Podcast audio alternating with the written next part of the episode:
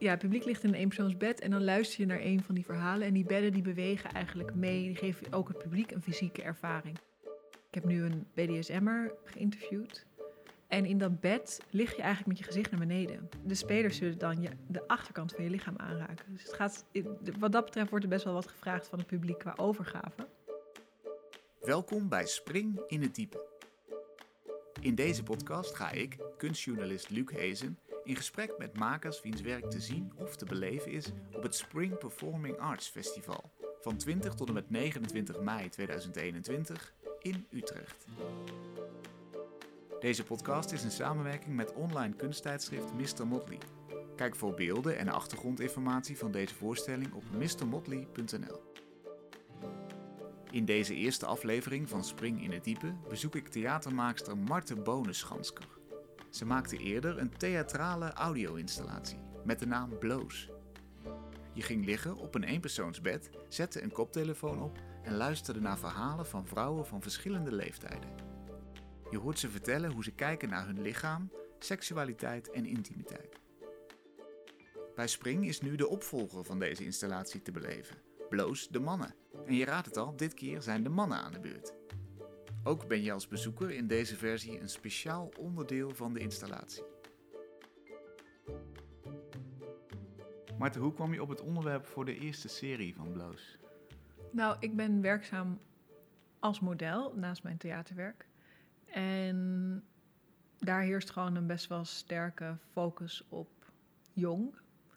Uh, dus dan is er een tijdschrift waarin staat fashionable at every age 20, 30, 40, 50, 60. En daarna ben je dood, of ik weet niet wat er dan gebeurt. Ja. Maar um, daar ging me wel dingen over afvragen. Van het, het gevoel dat je dus eigenlijk alleen maar begeerlijk bent als je jong bent. Of dat je alleen maar um, intimiteit meemaakt als je jong bent. Um, mijn ouders die scheiden. En toen dacht ik, ja, wat wil mijn moeder nu eigenlijk op haar zestigste nog? Of wat in, dat, in die hoek, op het gebied van liefde en intimiteit. Uh, hoe zit dat eigenlijk als je ouder wordt? Toen heb ik uh, veel gesprekken gehad met vriendinnen daarover. En dan had ik bijvoorbeeld ook een vriendin die zei: Ja, ik snap wel dat mijn vriend niet meer met mij naar bed wil, want ik ben niet meer de ideale leeftijd. En ik zei, wat is dan de ideale leeftijd? Ja, 20. En ik ben nu 29, dus dat snap ik wel. Ja, dus dan ben je afgeschreven. Dan ben je afgeschreven en dan is het klaar. Of zo. Dus er oh, zit wow. uh, in vrouwen ingebed best wel diep een gevoel van een tijdklok of een, um, ja, een soort uh, vergankelijkheid. En een obsessie met jeugd. Mm. Ik heb wel de beleving dat echt minder naar je gekeken wordt als je boven de 50 bent. Dat vind ik heel jammer. En toen had ik de hoop dat als ik voor oudere vrouwen zou spreken, dat dat anders zou zijn dan wat media of uh, mijn vriendin dus zegt. En dat, uh, dat bleek gelukkig zo te zijn. Ik hou wel van seks en zo. En dat voelt ook lekker. lekker. Dan voel ik mijn lijf weer lekker. En dan heb ik ook eigenlijk geen last van artrose. Eigenlijk in het spreken van al die vrouwen, hoe jonger, hoe onzekerder. Um, en hoe minder je aan het schoonheidsideaal voldoet, hoe meer mensen gaan voelen dat het eigenlijk over heel andere dingen gaat dan over hoe je eruit ziet. Namelijk? Over hoe het voelt. Over wat je, wat je zintuigelijk meemaakt. Over vlinders in je buik, over uh, een streling, over uh, ja, de, de sensorische ervaring van liefhebben. En dat kan, uh, dat kan seksueel zijn, maar het kan ook. Um, nou, er was ook een vrouw die zei: oh, als ik een stuk rood vlees eet, dan is het echt, is er niks tussen mij en dat vlees. Dat is gewoon. Dat, voelt me, dat is voor mij de grootste intimiteit. En een ander die zei: nee, de dood is de grootste intimiteit. Die haar man is in haar armen gestorven. Uh, of nou, bekend Amelie-beeld even met je hand in een zak met rijst of zo. Dat soort zintuigelijke ervaringen. Dat is ook allemaal intimiteit en een, en een fysieke ervaring. Mm. Die we heel vaak overslaan um, als we denken over intimiteit.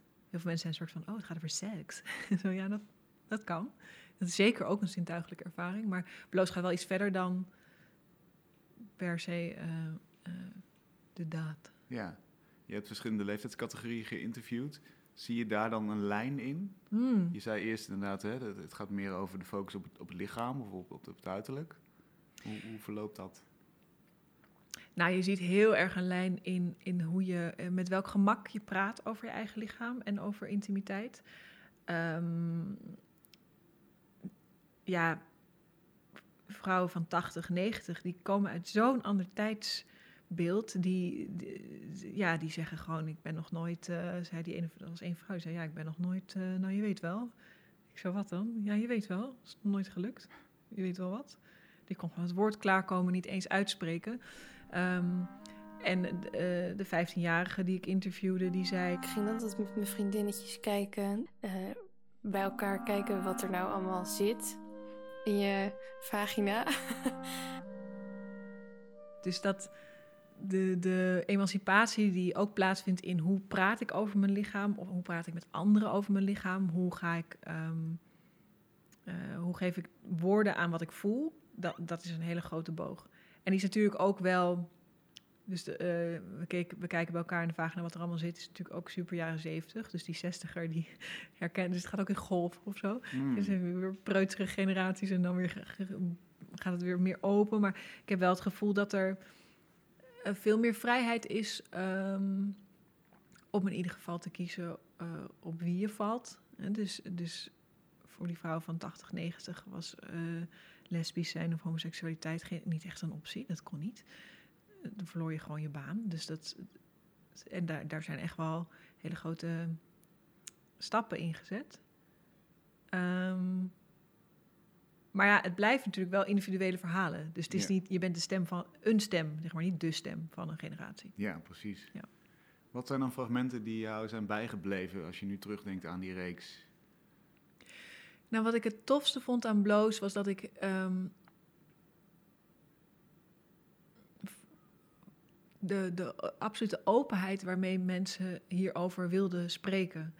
Ehm, eh, waardoor ik ook veel meer reflectie op mijn eigen eh, lichaam en sensualiteit en ehm, fysiek kreeg, eigenlijk. En misschien wat me het meest is bijgebleven, is misschien wel een meisje wat ik sprak die.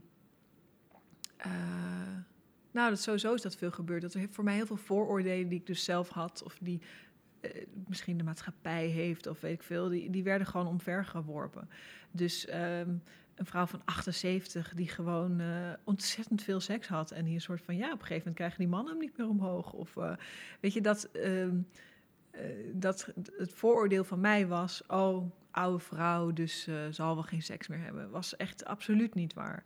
Ehm, of een, eh, eh, een jong, jong meisje, 23, ehm, uit Afghanistan. En die vertelt eerst hoe ze is uitgehuwelijkd aan een oorlogsbaron. En dan, dan voel je al een soort van eh, westers medelijden van... oh, die arme meid. En eh, ja, dan word je op je veertiende uitgehuwelijkd. Wat vreselijk en weet ik veel wat. Ehm, maar die heeft vervolgens in geuren en kleuren verteld... hoe ze zichzelf klaarvingert, stap voor stap. Dat zou ik nooit kunnen. Ik zou echt niet durven in een... Wie is er dan geëmancipeerd of open of vrij? Ik zou echt niet durven nu in deze microfoon te zeggen van... nou, en dan gebruik ik deze vinger of die. En dat was zo gedetailleerd... ehm, ja, dat het voor mij heel veel hokjes omver heeft geworpen. En dat is sowieso wat audio doet, denk ik. Want als je er ook beeld bij zou doen, dan krijg je sneller dat je al denkt: oh, dat is zo iemand. Die ziet er zo uit. En wat ik te gek vond aan Bloos was dat er mensen uit die bedden kwamen en dat die dan zeiden: van, ehm, eh, was dit een dikke vrouw? Of ja, die, iedereen heeft een soort eigen beeld van hoe zo'n stem er dan uitziet. Want ze Eh, lagen in een eenpersoonsbed hè, met een koptelefoon Oh ja. op. En dan ja, hoor dus je het dat publiek, verhaal. ja, het publiek ligt in een eenpersoonsbed en dan luister je naar een van, van die vrouwen, naar een van die verhalen. En die bedden die bewegen eigenlijk mee, die geven ook het publiek een fysieke ervaring. Dus die trillen of die klappen dubbel of die ehm, eh, zweven of eh, ja, allerlei fysieke ervaringen die te maken hebben met het verhaal. En ehm, ja, er zit een soort openheid in die hopelijk ook bij het publiek dat teweeg brengt. Dat je denkt, oh, ik, ik, ik kan me verbinden aan het verhaal van deze transgender. Of ik kan me verbinden aan het verhaal van dat Afghaanse meisje of eh, die Surinaamse lesbienne. Of het, eh, ehm, het zijn verhalen waarvan je misschien, die misschien niet jij zijn. eh, maar als ik naar het publiek kijk van Bloos, dan de meeste mensen die, eruit, die er echt ontroerd uitkwamen, waren bijvoorbeeld mannen. Eh, wat ik heel opvallend vond. Ehm, vrouwen Waarom is meer zo, herkenning. Ja, meer herkenning. Ja, en bij mannen was het misschien echt een soort van... oh, dit heb ik nooit geweten. Oh, of zo. Of, of gewoon vanuit mens zijn. Dat het misschien dat hele gender er niet zo toe doet... als je je verbindt met een persoon of met een verhaal. Hmm. Dus ehm, ja, en eh, ik denk ook vanuit daar dat een mannenversie bijna eh, onvermijdelijk was, omdat het is natuurlijk ergens te beperkt om het maar tot de vrouwen te houden. Ja, want bij Spring inderdaad gaan we de mannen horen. Ja, Bloos de mannenversie. Wat verwacht je daarvan? Hoe gaat het anders zijn, denk je? ik heb laatst audities gehouden voor de spelers van Bloos. En toen zaten hier acht mannen in de studio. En toen dacht ik, oh ja, dit is echt een andere energie wel. Dat testosteron of zo, dat jonge zweet, die een soort van, ja, eh, gewoon een heel andere, andere vibe. Dus ik er zijn geïnterviewden en er zijn spelers, hè? Dat Ja, twee precies. groepen. Ja. Misschien even uitleggen. Ja, dus ik, er zijn mensen die ik interview en die hoor je in je koptelefoon. Maar als publiek word je in de eh, bedjes gelegd en begeleid. En, en dat gebeurt eigenlijk door eh, spelers. En voor bloze vrouwen had ik vrouwelijke spelers. En voor bloze mannen heb ik mannelijke spelers. En ik, me- ik merk gewoon dat, je, dat ik ehm, in het proces of zo heel vaak tegen mijn eigen vooroordelen aanloop. Of, eh, dus het is heel, voor mij heel breekt het heel veel dingen open. Dat ik zeg, oh ja, ik, ik, ik dacht dat jongens dit. Of ik dacht dat mannen dat. En eh, er zijn gewoon heel veel mannen die daar het tegendeel van bewijzen. En ook mannen waarvan ik denk, ja, typisch, zie je wel. Een man die niet kan praten, zie je wel. maar dat is een heel individueel eh, gebeuren. Dus voor mij maakt het het, haalt de, eh, dit onderzoek het gender er een beetje van af. Wat, wat volgens mij wel goed is. Eh, je hebt, Wat, gaan, wat gaan die spelers doen straks? Want je hebt een auditie gehad. ja, zij lopen door tussen de plekken waar, de, waar het publiek zit. Ja. ligt. ja. Vertel, wat gaan ze doen? Ehm, zij gaan eigenlijk, ze raken het publiek aan, dus eh, daar moet je, eh, maar je hoeft als publiek verder niks te doen hoor, dus je hoeft je geen zorgen te maken. Maar je wordt wel aangeraakt, je, die bedden die worden in beweging gezet en dat is eigenlijk een hele choreografie van die spelers.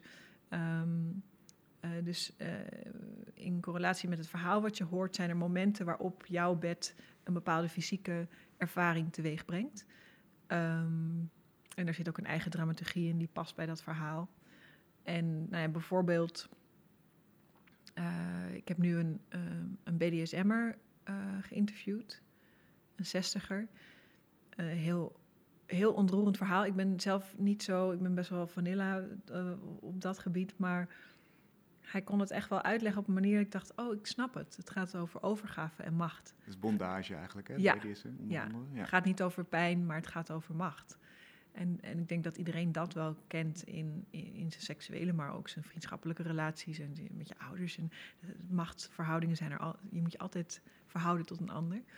En in dat bed, ehm, wat Geertje van der Zee eh, eh, vormgeeft, ehm, lig je eigenlijk met je gezicht naar beneden.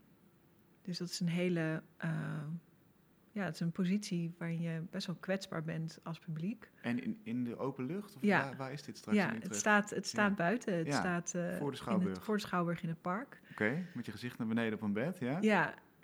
En de spelers zullen dan je, de achterkant van je lichaam aanraken. Dus het gaat, wat dat betreft wordt er best wel wat gevraagd van het publiek qua overgave. Ehm, en dat vind ik wel een heel spannend gebied om te onderzoeken. Nu is het niet zo dat je een, een zweepje krijgt of zo, zeg maar. Zover zal het niet gaan. Ja. Maar eh, ik vind het wel heel spannend om daarmee te spelen, zeg maar. Het gevoel van overgave of het gevoel van. ehm, ja, je, je laten domineren in feite. In feite gebeurt dat in alle bedden, want je, je, geeft, je moet je overgeven aan de fysieke ervaring. Hmm. En dat spanningsveld tussen wat je voelt zelf in je, in je fysiek als publiek en wat je hoort, dus iemand die zich helemaal openstelt aan jou, eh, ja, daar, daar zit dan ook nog een bepaalde openheid van het publiek, wordt daarin verwacht. Ja, dus je krijgt iets intiems te horen, maar tegelijkertijd moet je ook iets intiems afgeven eigenlijk. Want mensen kijken ook naar jou terwijl dit gebeurt, of kunnen dat zien. Ja, ja. En je moet je gewoon blootstellen aan wat er gebeurt met die acteurs. Ja, maar ik denk dat Bloos gewoon pleit voor meer openheid. dus dat, is de ik, essentie van het Ja, project. dat ik hoop dat we hier allemaal wel over kunnen praten en het kunnen meemaken. En dat, ehm, en dat je je ook bewust wordt van je lijf. Want we zijn zo met ons hoofd bezig de hele dag. Als je nu ehm, even een stukje de binnenkant van je pols aait met je vinger. Nou, ja. dat is iets wat je niet zo vaak bewust meemaakt. Klopt. Ik weet niet, wat voel jij nu? Het is wel lekker, het is zacht, kriebelt een beetje. Ja, Ja. Nou, Nee, dat is iets wat een, zelf, ja. ja, dat is iets wat een blowspeler voor jou zou kunnen doen, Ah, ja. bijvoorbeeld. ja. Dus het gaat over, het is eigenlijk ik, een hele prettige lichaamsbewustwordings eh, Installatie. installatie, performance. Wat gebeurt er op andere bedden? Heb je nog wat voorbeelden? Ehm, even kijken. Ja, we hebben er, eh, we hebben er eentje waar je rondtolt eigenlijk. En daar zit je echt manspreading wijd. Je zit echt als een soort koning met je armen wijd en je benen. We zijn heel erg bezig met mannelijke houdingen. Dus je zit zo, Aha. zo die benen zo, he, dat kruisen naar voren. Ja, macho. Ja, helemaal macho. En dan, en dan tolt dat bed, dat wiebelt en dat tolt eigenlijk. Dus je, waarmee je, ja, die pose is ook maar een pose of zo. Dat kan je ook niet eeuwig zo volhouden. En het, dat is het bed van een, ehm, een tiener, een, een geweldige tiener, die, ehm, ja, die gewoon nog zo vol grote poses zit. Wat denk ik, dus hij zegt bijvoorbeeld. eh, Ik vind dat ik eh, volwassen ben voor mijn leeftijd. Dus ik zie mezelf nooit als een 18-jarige. Een voorbeeld daarvan is, ik val nooit op mijn eigen leeftijd.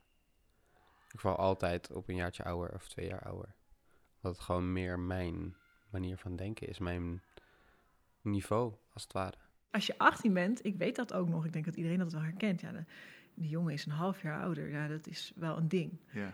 Eh, of een half jaar jonger. Of, eh, nou ja, en, dat ze, en als je dan terugkijkt, ben nu 32, dan denk ik, ja, ja mijn vriend is acht jaar ouder. ja, waar gaat het over? En, ehm, eh, dus die pose van je, ja, dat hebben we in dat bed geprobeerd te vangen, eigenlijk dat soort van, die stellingen die je over je eigen leven maakt. Ehm, ik weet, eh, nou ja, toen ik 18 was, zei ik, ik word, ik, eh, word sowieso voor mijn 21ste moeder, want ik wil jongmoeder worden. Ja, Nou, ik heb nog steeds geen kinderen. nee. Dus, dus de botte uitspraken die je doet als tiener, eh, ik herkende dat wel heel erg. Ik weet niet of jij, wat jij riep toen je 18 was. Ehm, nou, dat weet ik ook niet meer zo misschien te herhalen. Maar ik herken wel het idee dat je van die hele vaste beelden hebt. Dat zijn natuurlijk ook een soort van eikpunten. Ja. hè, als je 30 bent, ben je oud. Dus, dus moet ik Mm. nu iets gaan doen? Of, eh, Wat doen die mensen van 30 in de club? ja, precies. Terwijl Ja. nu denk je, ja, nee, wel- ja, wat maakt het in vredesnaam Ja, uit? en Het is dan ben je natuurlijk 30 leuk en dat je, dat je je- verderop in je leven leert en Ja. eh, dat weer bijstelt. Ja. Eh, en dat is ook wel misschien een soort van gevangenschap, kan ik me voorstellen. Dat je, dat je vastzit in die beelden, dat die heel zwaar wegen. En die misschien ook wel spontaniteit laten verliezen daardoor. Ja, ik weet niet of, of ja, ik, ik heb wel het gevoel dat je misschien ook wat, juist wat dramatischere keuzes maakt misschien, als je jong bent. Oh ja. maar eigenlijk doorgaan sneuvelen die beelden wel, gaandeweg Ja. je meer ervaring krijgt. Ja. Dus Ja. dat is misschien. eh, is, is- zou je zeggen dat dat een lijn is ook in de interviews? Dat naarmate mensen ouder worden, dat ze dan. Nou, ik merk bij de mannen zeker, want als je het over vrouwenemancipatie hebt, eh, dat, dat, dan zie je een lijn en dan, en dan zo vanaf een jaar of 40, 40, 50 is het echt wel behoorlijk open hoe je praat over lichaam, over intimiteit. Ook als je dan vraagt van, heb je, bijvoorbeeld een vraag die ik altijd stel is, heb je iets wat je doet wat heel erg bij jou, nou ik ga maar jou stellen trouwens, heb jij iets wat je doet, wat, wat heel erg bij jou hoort, wat een fysieke ervaring is, die niet, die niet seksueel is, ehm, maar zintuigelijk? Dus bijvoorbeeld, ik vind het fijn om muziek aan te zetten in een andere kamer. En dan ga ik, zet ik het aan in de woonkamer, ga ik in de slaapkamer op bed liggen en dan voelt mijn huis heel ruimtelijk. Ah, ja. En ik ken ook iemand die vindt het fijn om op zijn buik op de grond te liggen. Of Hmm. Ja, ik zit vaak met mijn vingers in mijn baard. Dat doe ik nu ook al eigenlijk tijdens dit hele gesprek. Om gewoon een beetje die structuur te voelen en zo. Ja. ja. en dan tegen de haren in of met de haren mee? Eh, nou, een beetje zo er tegenin, zo de, de toppen van de haren. Zodat je voelt waar, die, waar zo'n haar loopt. Of soms trek ik er ook één uit. Oeh. ja, het, hoeft Ja. niet per se plezant te zijn of zo, maar dat, dat doe je dan wel. Ja, en dat geeft, wat geeft het jou om de, een soort rust of Weet zo? ik niet, afleiding of zo. Ja, Ja, nee, ik niet, word ja ik niet doe, per se ik doe vaak van. deze. En dan zo. Oh ja, je haren Nou ja, Krullen mijn om je vinger en ja, dan, mijn haar, eh, mijn ving- vingerkrullen en dan, mond. Dat krilletje over mijn lippen. Ja. Is, zijn dit dingen waarvan je denkt, ik hoop dat mensen zich hiervan bewust zijn als ze uit die installatie komen? Dat ze meer in hun lichaam gaan zitten? Ja, ja, de- zeker. Maar ook dat je dus meer het gesprek erover kunt voeren. Dus dat wilde ik zeggen over die generaties. Van, eh, bij mannen vind ik het tot nu toe wel, zeg maar, de jonge mannen, die, die hebben echt, dat, daar voel je echt een switch of zo. Dat zijn echt mannen die gewend zijn om te praten over hun gevoel. Eh, het kan emotioneel zijn, maar kan ook fysiek zijn. Gewoon, wat voel je als je, hoe is het om in jouw lichaam te wonen? Hoe is dat? Ik voel mij een jongen. Ik ben nog zeker geen man. Als we kijken naar het stereotype man, ben ik niet mannelijk. Ik ben een vrouwelijke man. Ik heb flair. Ik ben niet, ik val niet in de, in de hokjes zoals we die vroeger kenden. Als je opgewonden bent, dat is sowieso een heel andere staat van zijn. Kijk je zo, sowieso heel anders naar de wereld. En als ik opgewonden ben, dan is mijn lijf ook anders. Maar ook, wat vind je ervan dat je ouder wordt? Als je een vrouw vraagt, wat vind je ervan wat je ouder wordt? Dan krijg je bijna altijd antwoord. Omdat vrouwen daarmee bezig zijn. Omdat hebben erover dat, nagedacht al. ja, omdat alle media zegt dat je daarmee bezig moet zijn. Ja. Eh, weet je, ik bedoel, ieder blad staat vol met eh, zo krijg je een perfect zomerlichaam. En eh, zo met deze rimpelcrème ziet niemand dat je ouder wordt. En die hele obsessie met jeugd, ehm, dat is bij vrouwen heel sterk aanwezig. En bij mannen is er heel sterk soort van, het moet je niet boeien. Moet ik een rimpelcremetje gaan halen of zo? Dus dat werkt er niet. Je krijgt rimpels, hoort erbij. Daar mag je geen gevoel over hebben. Je wordt kaal, hoort erbij. Daar mag je geen gevoel... Een echte man praat daar niet over, heeft er geen gevoel over, is er niet mee bezig. Ah. Eh, dus terwijl dat is niet waar. Ik sprak een danser die ehm, bij Hans van Manen danste in de jaren 70 en die nu 78 is en toch ja, gewoon een oude man. Wat, en als ik dan vraag, wat vind je van de transitie die je lichaam heeft meegemaakt? Of wat voel je daarbij? Nou, niks. Dat is gewoon zo. Ja. En dat, is, dat vond ik, vind ik een heel eh, opvallende eh, constatering of zo. En dat ik me afvraag van, oh ja, voelen ze daar echt niks bij? Ik kan me dat dus als vrouw niet zo goed voorstellen. Maar ja, ik heb al die media al tien jaar in mijn, in mijn mix zitten. Dus misschien Zeker. eh, en een andere set hormonen andere set die hormonen. door je lichaam gaat. Ja, hoewel ik niet denk dat de set hormonen ervoor zorgt dat je denkt... oh nee, ik word ouder. Nee, Oh maar nee, hoe, ik heb een rimpel. Hoe Oh sterk nee. gevoelens binnenkomen misschien, of, of hoe sterk denk ze je bezighouden. Ja, dat denk ik Mm. wel. Hmm. Ik denk dat het voor mannen misschien ook een beschermingsmechanisme is om te zeggen, oké, dan eh, Ja, ja, moet ik terzijde schuiven, dus ik ga er Ja. ook geen aandacht aan besteden. Dus, Ja. dus ik voel niks daarover. Nee, er is die eh, documentaire van Sonny Bergman, die ga- waar, waarin ze onderzoek hebben gedaan naar ehm, het eh, emotionele gedeelte van de hersenen van mannen. En dat is gewoon onderontwikkeld. Omdat er namelijk als kind altijd is aangeleerd niet huilen, niet praten, niet voelen. Eigenlijk. En Ook een oordeel, hè, onderontwikkeld. Nou, het is letterlijk gewoon kleiner en minder actief. Ja, Ja, dat is een onderontwikkeld gedeelte van je maar dan, stel je een norm en dan zeg je, mannen zitten daaronder, dat zijn onderontwikkeld. Eh, ja, en op andere, Anders. andere vlakken Ja. hebben ze eh, meer ontwikkeld, boven ontwikkeld, hoe zeg je dat?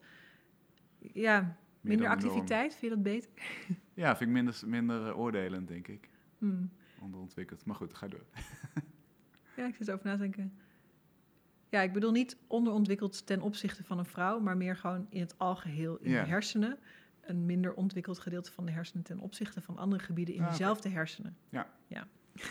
Ja. Ja. Klinkt bijna richting een soort van minder valide of snap je, gehandicapt. Ja, ze kunnen er niks aan doen, ze zijn gewoon gehandicapt. Nee, nee, dat bedoel ik niet. Maar meer, eh, er is gewoon minder training voor mannen om te spreken over gevoel. Eh, En dat is veranderd, zeg je. Dus als je nu voor jonge mijn mensen... gevoel wel. ja, Als ik nu jonge mensen spreek, jonge mannen spreek, dan eh, weet je, een andere jongen die zei, eh, ja, aan jongens wordt nooit iets gevraagd, terwijl we hebben ook gevoel. Eh, en ik hoop dat dat zich doorontwikkelt en dat die emancipatie zich doorzet. En dat mannen wel, ik denk dat daar de samenleving beter van wordt.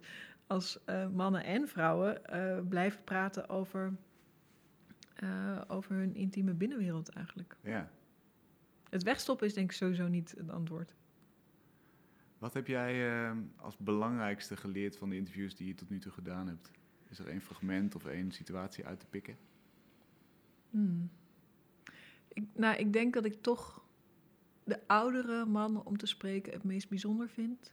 Dat werkt gewoon best wel relativerend op je eigen eh, leven, maar ook nou ja, veel jonge mensen zijn nog eh, dingen aan het uitzoeken. En dan denk je, oh, de man waar nu, ik nu ben, dat is het allerbelangrijkste in mijn leven. Of als dat kapot gaat, is het allerergste. Of als ik deze baan niet krijg, dan ben ik niets waard. Of als ik geen kinderen krijg, nou wat ben ik? dan? ik een vrouw die op de 21 in de overgang ging, die een soort van, ik ben niet eens menswaardig. Zeg, de, de, het belang van je verdriet als je jonger bent...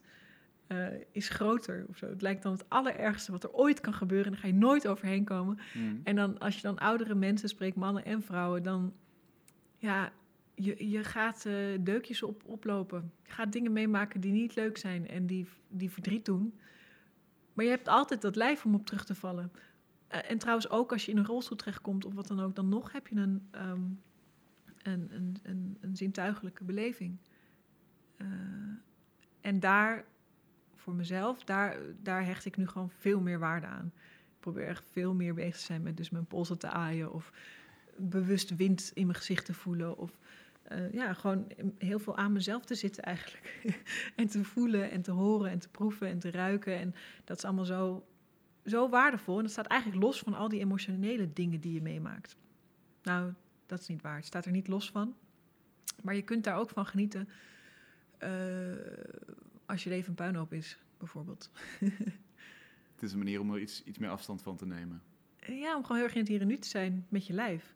Ehm, terwijl, nou ja, als je verdriet hebt, dat is een heel fysieke ervaring. Als je moet lachen, is ook een fysieke ervaring. Dus dat ik wil niet zeggen dat dat niet fysiek is, maar eh, ja, het is wel, het relativeert of zo. Die oudere mensen spreken die gewoon, nou ja, weet ik veel, een vrouw die op haar 67ste pas de liefde van haar leven ontmoette.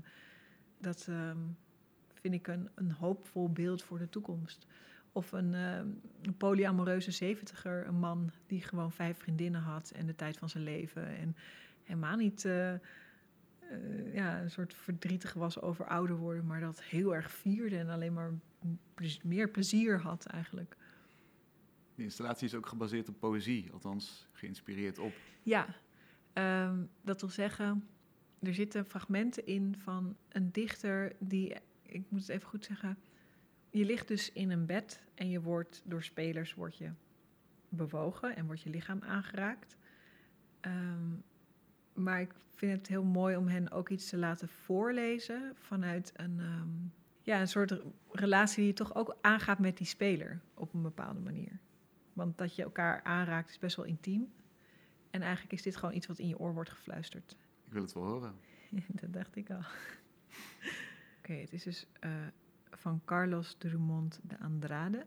Dit gedicht heet bijvoorbeeld ehm, Onder de douche beminnen. En het, het kan dus zijn dat dit midden in een verhaal eigenlijk ineens in je oor gefluisterd wordt. En de, de gedichten die passen ook bij het verhaal dat je hoort. Onder de douche beminnen. Zeep en kussen, of in bad, beide gekleed in water.